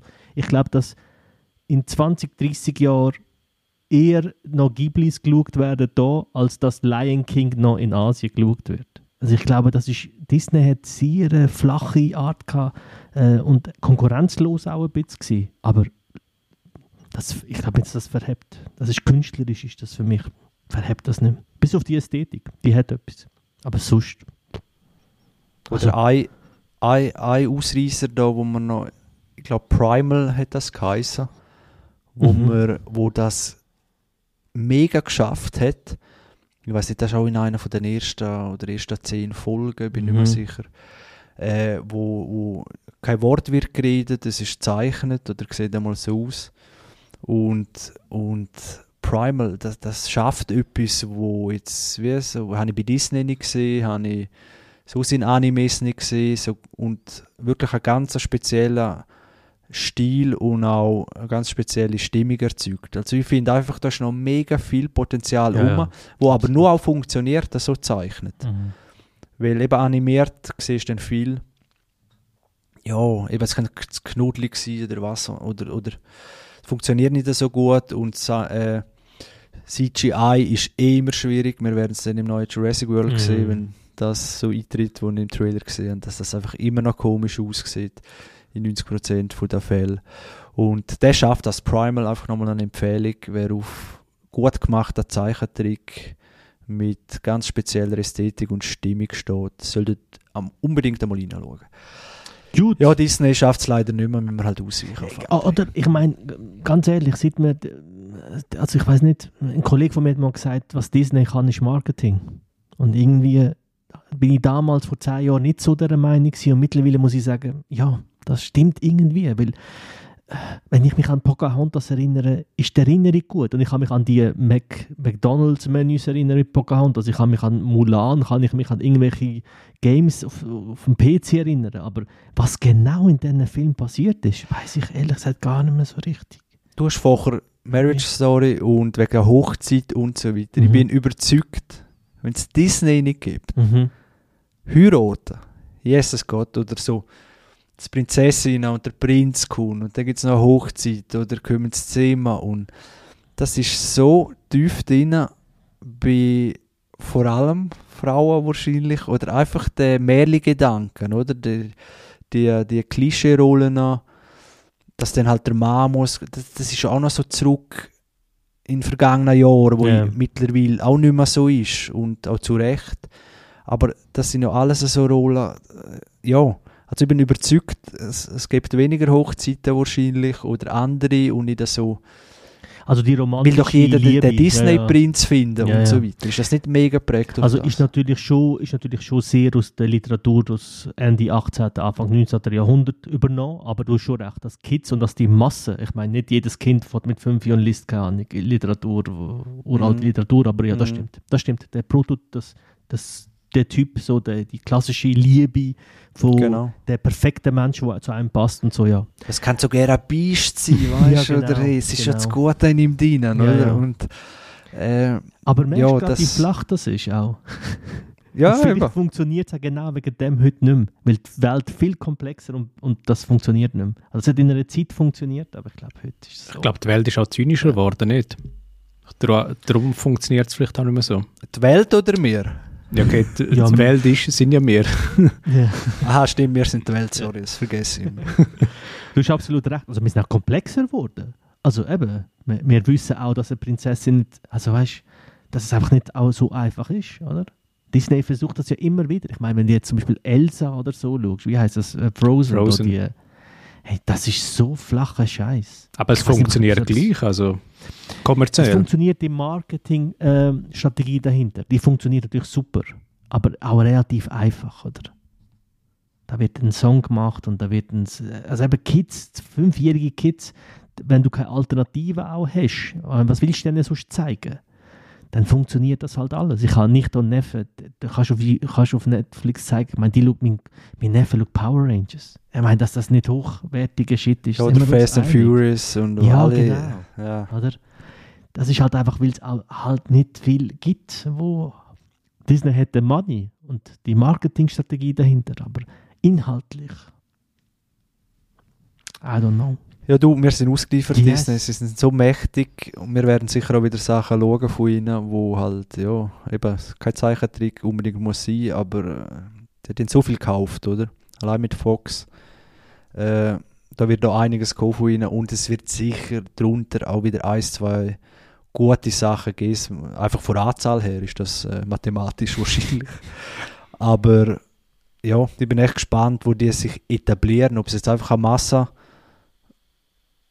ja, ein Massenkonstrukt sind, das einfach rauswirft und irgendwann passiert wieder ein Hit oder ob es irgendwann wieder für etwas stehen. Ja, das ist ein guter Punkt. Du, wir werden es sehen. Wir werden es sehen. Wir werden es sehen. Dario, du, du, du schaust so ein bisschen rein, als ob du nicht, nicht, nicht alles gesagt hast, was du hast sagen Oder nicht einverstanden bist mit der Aussage. Er hat noch Pam und Tommy hat er schon gesehen. Was, Pam und... Ah, kennen ihr den noch nicht? Ja, jetzt kommt eine Serie über das Sextape von Pamela Anderson. Ah, wirklich? ah, okay. Das habe ich noch nicht Ah, sorry, ich meine, ich Blick Nein. drauf. In dem Fall. Hoffentlich nicht.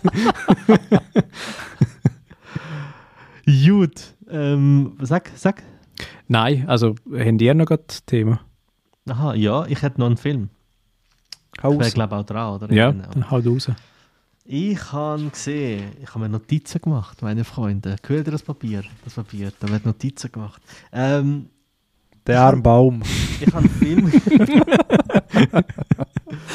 ich habe einen Film gesehen, wo, wo ich schon ewig auf meiner Watch, also ewig, er ist 2018, 2016 rausgekommen. Und das ist nämlich der- 2018. Äh, At Eternity's Gate. Der Film über Vincent van Gogh, mh, gespielt vom sensationellen Willem Dafoe. Ähm, habt ihr das schon mal gesehen? Nope. Nein. Könnt ihr euch erinnern, dass Willem Dafoe für den Oscar nominiert war? Ich glaube, seit langem wieder mal, wo der Hauptdarsteller nominiert war, aber der Film nicht. Das gibt es ja relativ selten bei den Oscars. Meistens geht das Hand in Hand. Sagt mir wirklich Hm. nichts. Aus welchem Jahr ist der? 2018. Ah, gar nicht Ja. so lang.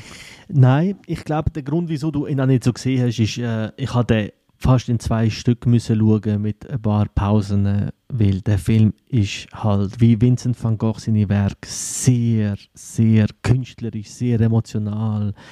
Und, ähm, er zeigt so Vincent van Gogh mit etwa 35 und ich muss sagen, wie Willem Dafoe das spielt, dass er, ich weiß nicht, ob er den Oscar ich glaube, er hat den Oscar nicht bekommen, aber auf jeden Fall, ähm, ich, ich würde ihm persönlich einen Oscar geben, weil er spielt das sensationell. Äh, der Film zeigt aus der Sicht von, äh, von, Dafoe, von äh, Vincent van Gogh, wie er eigentlich künstlerisch in Paris, keiner will seine Bilder, keiner versteht ihn, er versteht die Welt nicht, die Welt versteht ihn nicht und er ist in diesem Kampf und er sagt auch, er sagt, fuck, ich bin einfach viel zu früh auf die Welt gekommen, das ist einfach, ich, ich sehe die Welt mit Augen, wo die anderen nicht sehen. Und das ist so interessant, wie alle um ihn herum ihn anschauen und sagen, Alter, du bist nicht ganz dicht. Oder? Es gibt eine sensationelle Szene. Er, er hat psychische Probleme, weil er malt.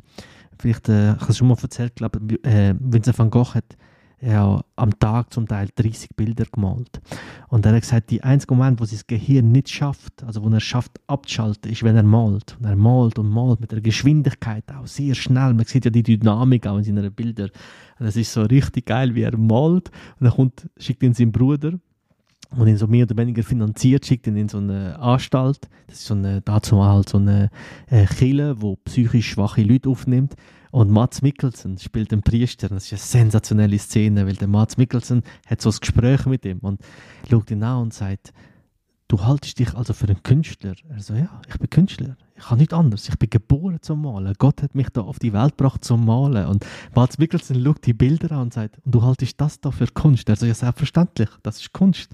Und das genau so ist die Welt. Und, äh, und es ist so geil, weil du siehst das und denkst, fuck, der arme Sieg, oder?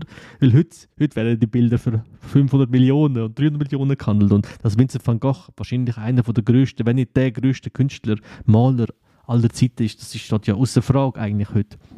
Aber zu dieser Zeit, und das wird gezeigt, wie er mit seinen Dämonen kämpft. Und es ist ein sehr intensiver, auch sehr schwieriger, langgezogener Film. Also eben, ich habe wirklich müssen teilweise pausieren.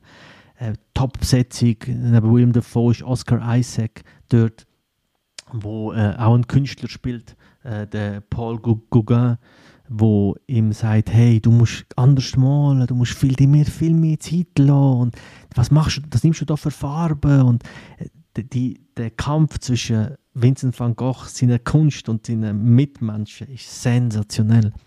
Ähm, es wird auch, oh, es wird auch erklärt, wieso er sich das Ohr abgeschnitten hat, wird dort auch gezeigt. Und ähm, wirklich ein Film, wo, wo mich begeistert hat und gleichzeitig auch sehr anspruchsvoll war und sehr schwierig war. Aber ein wirklich, wirklich guter Film.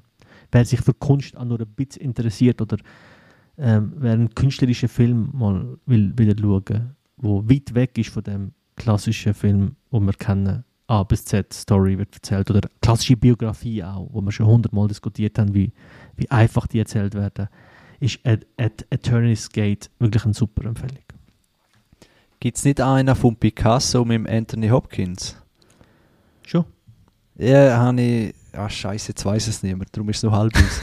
ich hätte jetzt auch nicht Ja sagen äh, Ja, glaube ich, muss ich einmal.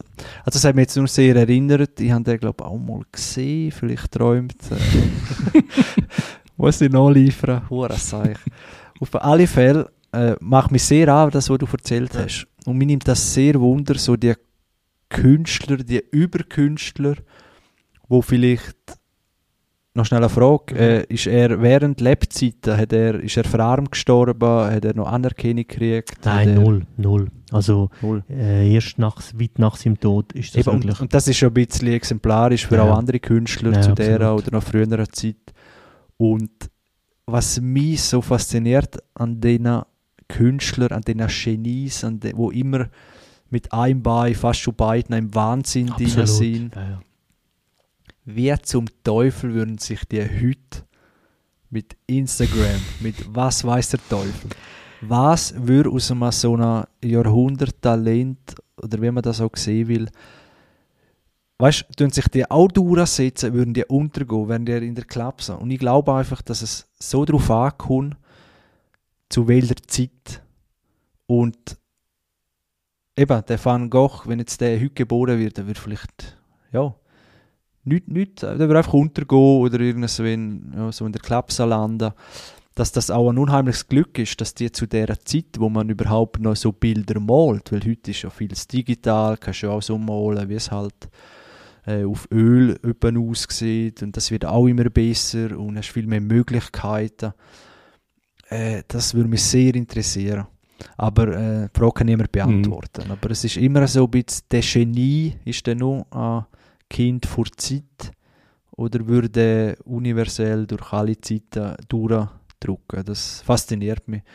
Nebst der ganzen Story. Aber es sind, glaube wirklich die zwei Faktoren. Ich glaube, das, was du genannt hast, dass ausmalen kannst, wie wird der Künstler heute äh, agieren oder funktionieren.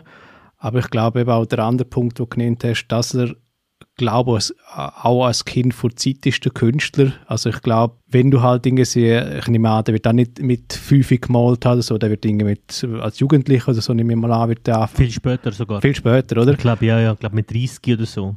Also das, Inter das Inter sorry, nur ganz kurz, äh, Fun Fact, das, das Interessante ist, der hat ja nie irgendeine Kunstschule so besucht. Der hat auch mit 28 gesagt, ich bin Maler ich bin für Malen geboren. Und alle haben gesagt, okay, ja, dann äh, mal doch. Ja.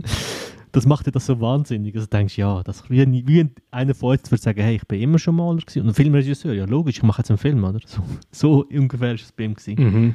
Ja, und ich glaube, in dieser Zeit bist du noch viel weniger von anderen Einflüssen beeinflusst worden. Ich glaube, du hast dort auch, wenn du eine Vision gehabt hast, dann hast du die vielleicht eher auch verfolgt gehabt. Du hast vielleicht deine Leute in deinem engeren Kreis gehabt oder in einem Zirkel.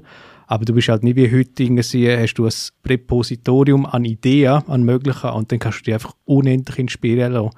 Ich glaube, in der heutigen Zeit ist es viel schwieriger, dich nicht ablenken zu lassen. Und weil häufig dort die Kreativität eigentlich in diesen Phase entstehen, wenn du Langeweile hast oder wenn du deinen Gedanken folgen kannst. Und ich glaube, das ist früher einfacher gewesen. Aber ja, ja, sehe ich auch so. Es ist eben die Langweile, die hat man ja heute nicht mehr, oder? Mit den Social Media Feeds und Netflix und ist das sehr schwierig. Äh, ich schaue auch lieber nochmal Seinfeld als ein Buch fertig schreiben oder irgendetwas. Das ist wirklich sehr schwierig, äh, etwas zu erschaffen, wenn man die, die Leidenschaft nicht so brennt, dass man es wirklich muss machen, wie er die Bilder hat müssen machen, oder? Was auch, was ich da auch rausgehöre oder gesehen, noch vielleicht noch auf, auf äh, auf den Film eingehen, statt mhm. nur über, über Personen. Aber eben, die haben Kunst erschaffen und sind arm gestorben, keine Anerkennung gehabt und das gibt es heute einfach praktisch nicht mehr. Wenn du heute etwas erschaffst in der Kunst und so weiter, das ist so schnell verbreitet, so schnell bei allen Leuten. Und wenn es gut ist, ich wüsste jetzt nicht, was heute erstellt wird und dann erst in 100 Jahre als Meisterwerk gefeiert. Und heute hat man eben die Chance, dass über Nacht kannst du mit irgendeinem speziellen Stil oder gibt ja so viele Exemplare oder einfach äh, Exemplare, Beispiele, wo dann Millionär werden oder praktisch über Nacht. Und ja, die hat es ja dort auch gegeben. Das ist das Geile am Film, das zeigt der Film auch. Es gibt Künstler und ich meine, es ist nicht so, dass Vincent van Gogh seine Bilder nicht ausstellen darf oder so. Das darf er, nur interessiert sich am Anfang über, also ziemlich bis am, kurz vor dem Schluss von seinem Tod, dort fängt langsam so ein bisschen Interesse an. Hm, voll bei dir. Heute, heute ist es fast schwer, dass du hochtalentiert bist und das nicht irgendjemand bemerkt. Heute ist eher sogar so, du bist mittelmäßig talentiert, aber du bist eine interessante Persönlichkeit oder irgendein Label oder es fehlt Konkurrenz.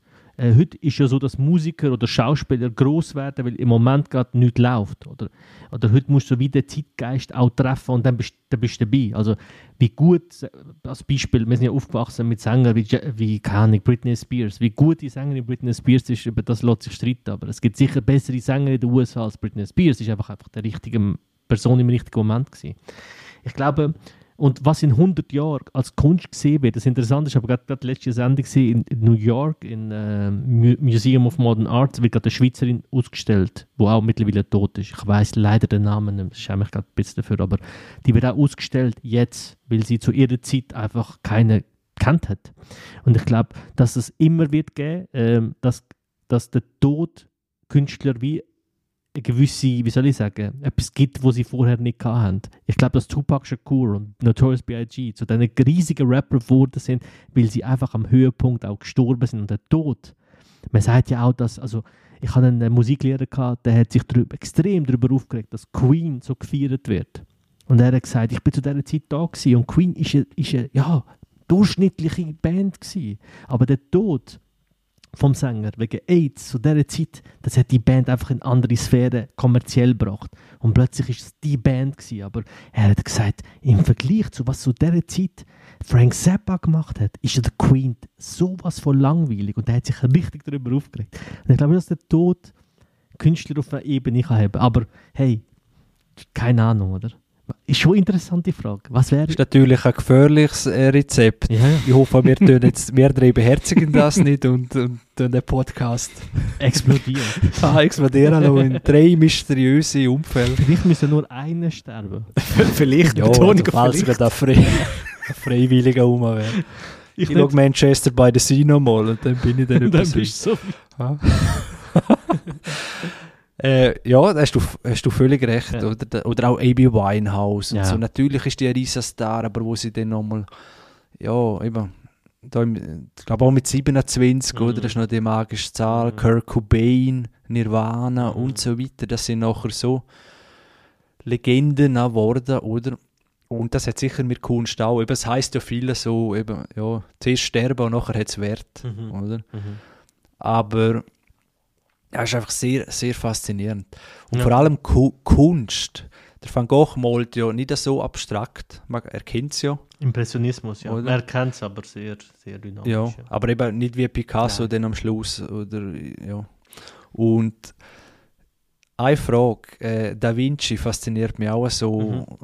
weil man viel weiß und viel auch nicht weiß. Die Mhm. Bilder von Da Vinci, Mhm. finden ihr die, boah, unglaublich. Das Abendmahl, Mona Lisa und so. Und ganz ehrlich, wenn ich das so, ich sage nachher gerade, warum Mhm, ich das mhm. sage. Wenn ich das so anschaue, denkst du, ja, ja, aber jetzt, wenn in irgendeiner, in einer Kirche irgendwo auch so ein Bild siehst, ähnlich wie Mona Lisa, Mhm. für mich sieht das ähnlich aus, oder? Mhm. Ganz ehrlich. Mhm. Und nachher, wenn das so wissenschaftliche Doku siehst, ja, da ist eben Geometrie und der Winkel, goldige Schnitt Mhm, und mhm. alles perfekt und unglaublich, wenn er die Hände herkriegt. Und ich sehe das null im Ja, Bild, als ja. Laie. Ja. Und ich kenne eine Künstlerin, die Bilder malt, genial. Mhm. Wirklich so, äh, auch mit Öl und Landschaften, fast wie Fotina, also mehr so realistisch, aber ein mega künstlerisches Talent hat. Mhm. Und die habe ich das auch mal gefragt. Und sie hat gesagt, ja, keine Ahnung, was da.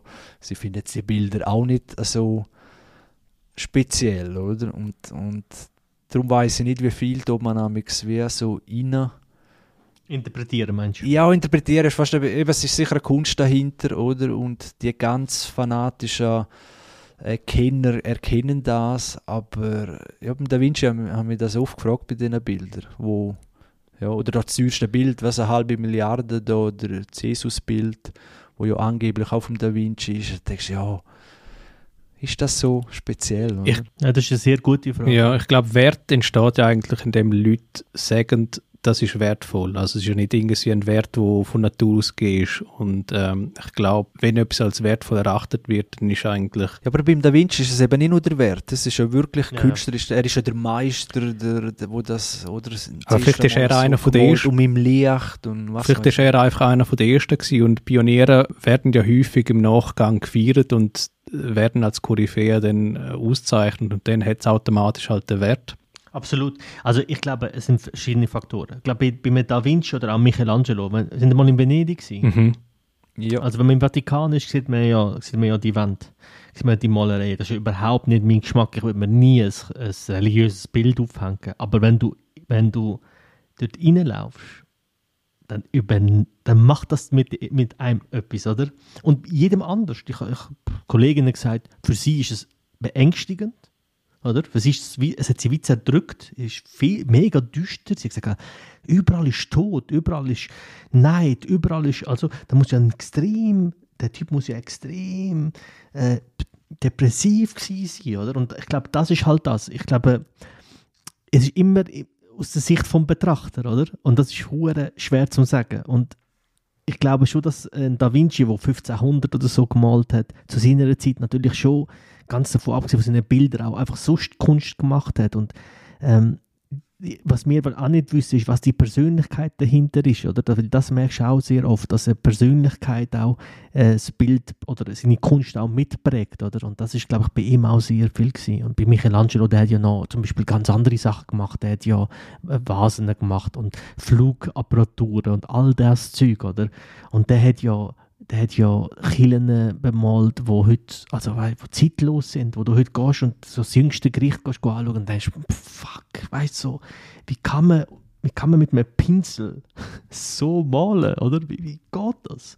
Ich, ich, ich auch nicht, voll nicht meine, also ich bin eben eher Van Gogh, Monet, ich bin schon der, ich mag das Impressionistische, ich mag das von weitem ganz klar zu erkennen und je näher du gehst, umso mehr merkst du, hey, das sind Pinsel, Ganz grobe. Wieso, wie, wie schafft er das, oder? Das, das, ist, das ist das, was mich begeistert. Ich bin auch kein Fan von moderner Kunst oder so, aber kennt ihr Rothko, der Künstler, der da die Vierecke malt, die farbigen? Das habe ich auch gedacht, so ein Scheiß. Und da bin ich mit der Kollegin mal zu Basel anschauen und ich bin weg gewesen. Ich bin an einem Bild, glaube fünf Minuten gestanden und dachte, wow, das Gefühl gehabt, ich gehe dort rein. Ich bin für einen kurzen Moment Licht nicht da gewesen. Das ist was ganz anderes. Das kann man auf einem Laptop, wenn du das anschaust, nicht erklären. Das muss man live gesehen haben. Während zum Beispiel andere Bilder siehst und weißt genau, okay, wow, da ist die, der Handgriff sitzt. Und, und ich glaube, was eben auch noch begeistert, vielleicht noch zum Abschluss, ist, dass, dass die Bilder haben halt so lange gebraucht, bis die erstellt worden sind. Und ich glaube, eben das ist ja zum Teil ist das Jahrzehnte gegangen und auch gleichzeitig mit Kathedralen und so weiter und so fort. Das hat ja Jahrhunderte überdauert, bis die gebaut worden sind. Und es hat ja einen Grund, warum die dann heutzutage immer noch, nach, keine Ahnung, weil sie mehrere Jahrhunderte alt sind, immer noch gern gesehen werden oder als Touristenattraktion wirken.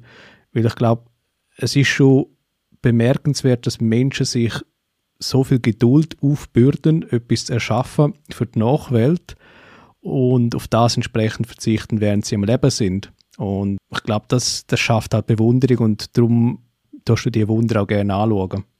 Das schafft Bewunderung, aber sie haben auch keine andere Wahl, also es hat keine andere Möglichkeit gegeben. Du ein Bild hast wollen und weißt, aus der heutigen Sicht ist das ja noch viel extremer, eben Mhm. die Geduld und alles. Aber aus dieser Perspektive ist das sicher auch noch so, aber weniger als jetzt von uns gewertet, weil wir in einer so einer schnellen Zeit sind. Oder wir merken es auch beim Arbeiten. Früher hast du einfach mehr Zeit gehabt, oder? Mhm. Äh, aber der Punkt ist gut, was du gesagt hast. Ja. Es gibt einen super Podcast, der heißt Blinded by Rembrandt. Und da geht ein Typ, der heißt Michel Abdullahi, der nimmt ein äh, Bild von Rembrandt und er sagt, er hat keine Ahnung von Barockkunst, nicht die letzte Ahnung. Er nimmt das Bild, das in Frankfurt ausgestellt ist, und davon analysieren und recherchieren. Und mit der Analyse und Recherche begeistert ihn das Bild. Und er fährt das Bild davon verstehen, was symbolisiert das Bild, was zeigt das Bild. Ganz abgesehen von dem, was nachher noch kommt, wie künstlerisch, wie das gemalt ist, wie aufwendig, was für Farben und all das. Einfach die Geschichte dahinter, wie er, weil wir haben ja heute haben wir Film, Serien, Bücher und alles. Zu dieser Zeit hat es das nicht gegeben. Zu dieser Zeit hat man auf Bilder eigentlich das wie zusammengefasst. Das hat, man hat äh, man hat das wie, die ganze Philosophie, die wir heute diskutieren, weil heute, oder, machen wir einen Podcast und theoretisch kann heute morgen jemand in New York den Podcast hören. Aber zu dieser Zeit hast du ein Bild gehabt, wo du Gedanken von einem Künstler gehabt hast. Und die hast du wie müssen rauslesen aus dem Bild. Und das ist natürlich schon nochmal ganz was anderes als heute. Ich weiß nicht, ob heute solche Kunst überhaupt würde so funktionieren. Noch zwei Anmerkungen. Mhm. Eins, wo ich muss noch liefern der Anthony Hopkins Picasso-Film gibt es. Der heißt Surviving Picasso aus 1996. Ah, Ja, genau. ja den kenne ich. Nicht gesehen, aber heisst er Ja. Mein Mann Picasso. Anthony Hopkins ist eigentlich recht gut in dieser Rolle, habe ich noch so in Erinnerung. Weil es halt, er ist ja kein schlechter Schauspieler. wo ist er, ich wollte sagen, wo ist der nicht gut? Oder? Äh, in Transformers. Yes. Aha, ja. Und äh, Spielt er dort mit, oder was? Mhm. ja, irgendwo im scheiße. Teil 5 und Ah, keine okay. Ahnung. Äh, und hat er 6,4 aber noch auf IMDb und haben gerade geschaut, Van Gogh hat er 7. Und Mhm. bei viel mehr Bewertungen auch. 7,0.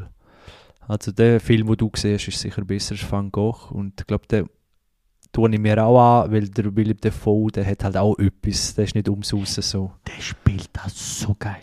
Also, du wirst. Also das ist seine Rolle. Ist seine Rolle, So ja. im Wahnsinn Ja. und er, das, das passt und auch die einfach. orange Haare und seine, weißt du, wenn du ja Van Gogh seine Selbstprotest siehst, du, du hast das Gefühl, Scheiße, das ist, äh, Van Gogh lebt weiter in ihm.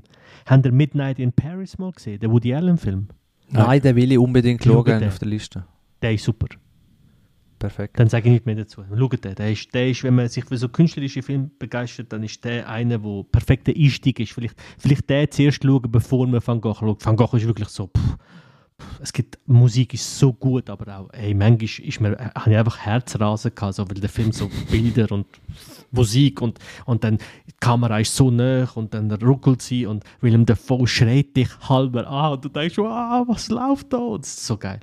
Aber auch anstrengend, ja. Crazy. Ich, schau ich mir an. Äh, ein Tipp noch, wenn man so denkt, ja, eben die Künstler sind tot, das ist einmalig und ja, wenn man sich fragt, ja, könnte man das, das heute auch noch erstellen und so weiter. Kennen, kennen ihr den Wolfgang Beltracci? Ja, sicher.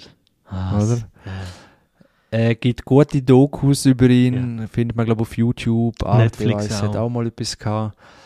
Äh, ist, ja, er ist sehr von sich überzeugt, aber Gott verdammt, er macht Bilder oder er ist eben ein bekannter Kunstfälscher Mhm. macht jetzt mittlerweile glaube ich auch eigene. Und er behauptet von sich, er malt besser als die Künstler, wo er fälscht. Weil er sie so gut studiert hat oder die ja, als Fälscher musst du so gut die Techniken beherrschen, dass er mittlerweile wie besser ist, sagt er. Und er kann alles fälschen, ob Picasso, ob Van Gogh und so weiter. Und, Bilder sehen gut aus und eins zu eins. Und er ist jahrelang auch durchgekommen mit dem. Also sehr interessante Persönlichkeit, äh, ob man, ja, ob es sympathisch oder nicht, das sei dahingestellt, aber ja, diskussionslos ein riesen Talent, wenn das so kannst überhaupt machen. Und das ist wirklich interessant. Allein die Leinwände, die er dem muss besorgen, weil dem, das muss natürlich, eben wenn er irgendein Bi- Bild fälscht, was auch nicht, aus dem 17. Jahrhundert Mhm. oder 18., dann muss eine Leinwand irgendwo her und dann muss er äh, das schauen, dass es richtig verraucht ist, weil man dort so viel geraucht hat und hängt das es wie noch immer in so einem Raucherraum auf und der Dreck unten rein und alles. Es gehört ja nicht nur das Bild dazu, sondern alles rundum. Und auf, äh, also entdeckt worden seine Fälschungen ist, glaube weil er bei der Farbwahl irgendwie schlampig war und halt eine Farbe genommen hat, die es dann noch nicht gegeben Noch hat. nicht aus gegeben, ja, genau. Aber Und- also bei Betracht ist ja so, dass es äh, bisschen zweischneidig ist. Es gibt den Satz, glaube ich, bei American Hustle, wo der, wo der, der die, die, wer ist das, der Christian Bale? Christian Bale? Ist das er? Ja, er sagt, was ist, wer ist der größere Künstler? Der, der das Bild gemalt hat oder der, der das Bild kann eins zu eins, Pinselzug für Pinselzug nachmachen? Wer ist der bessere hand, handwerkliche Künstler? Mhm. Und auch dort wird schon diskutiert. Und dann kann man sagen, ja natürlich, ein Bild eins zu eins nochmal nachmalen. Wahrscheinlich könnte Monet, wenn er heute würde leben, dieses Bild nicht nochmal eins zu eins nachmalen. Aber er hat das Bild erfunden. Und das ist natürlich schon eine Kunst. Vielleicht gibt es in 100 Jahren jemanden, wo, wo Tarantino-Movies macht, in, noch besser, handwerklich noch besser. Aber erfunden hat sie halt Tarantino, oder? Und ich glaube, das ist ein bisschen schwierig. Es ist ein bisschen eine provokative Aussage natürlich auch vom Beltrachi, oder so das das einfach so ein bisschen auch rauszudroppen. Weil, äh, wenn er so ein guter Künstler wäre, hätte er ja eigene Kunst gemacht und wäre mit seinen eigenen Bildern groß geworden. Es gibt ein Fun Fact. Er sagt, und das glaube ich wiederum, er sagt, es gibt Bilder da draussen, die von, die von ihm gefälscht sind. Aber da im Umlauf sind und Genau. er sagt nicht willig. Genau. Ja, ja genau. Und man weiß es wie nicht. Und das ist bei Kunst gibt es halt immer auch ein Aspekt, das ist das Geschäft. Alle Beteiligten wollen, dass das Bild original ist. Und wenn alle Beteiligten das wollen, weil es dann auch den Wert hat, weil es falsch ist, ist es nicht wert, und wenn es original ist, ist es 100 Millionen wert, ja, dann logisch, ja. Dann ist es relativ einfach, oder? Dann will man das halt einfach. Hey, was hast du da für ein Thema geöffnet, Vater? Crazy. Kommen wir zum haben Kunstpodcast. gesagt? Wir brauchen ein Backup-Thema, falls wir... Ja, wer hat das wieder gesagt? Sicher einer, der ah, sicherheitsbedürftig ich glaube, ich glaube, da, Darius glaube ich. Im Zweifel. Ich glaube auch. Ah, super. Ja, ich glaube, da gibt es eine Nachfolge. Müssten wir fast mal eine separate Folge machen, gell, zu dem Thema. Geil. Habt ihr gerade noch irgendetwas? Sonst würde ich sagen, Nope. Sehr gut. Dann würde ich sagen, hey, danke vielmals für alle, die bis jetzt dranbleiben sind. Danke vielmals fürs Zuhören. Folgt uns auf Instagram, auf Facebook, auf Twitter. Ähm, li äh, liket uns überall und gebt uns die 5-Sterne-Wertung bitte auf Spotify und auf der iTunes-App. Verteilt das. Äh, Wir, sind, wir machen das gratis für euch, kein Problem, machen wir sehr gern, aber es wäre cool, wenn, wenn wir noch mehr Hörer hätten. Deshalb bitte das machen. Ich danke euch vielmals und bis zum nächsten Mal. Ciao zusammen. Ciao miteinander. Ciao.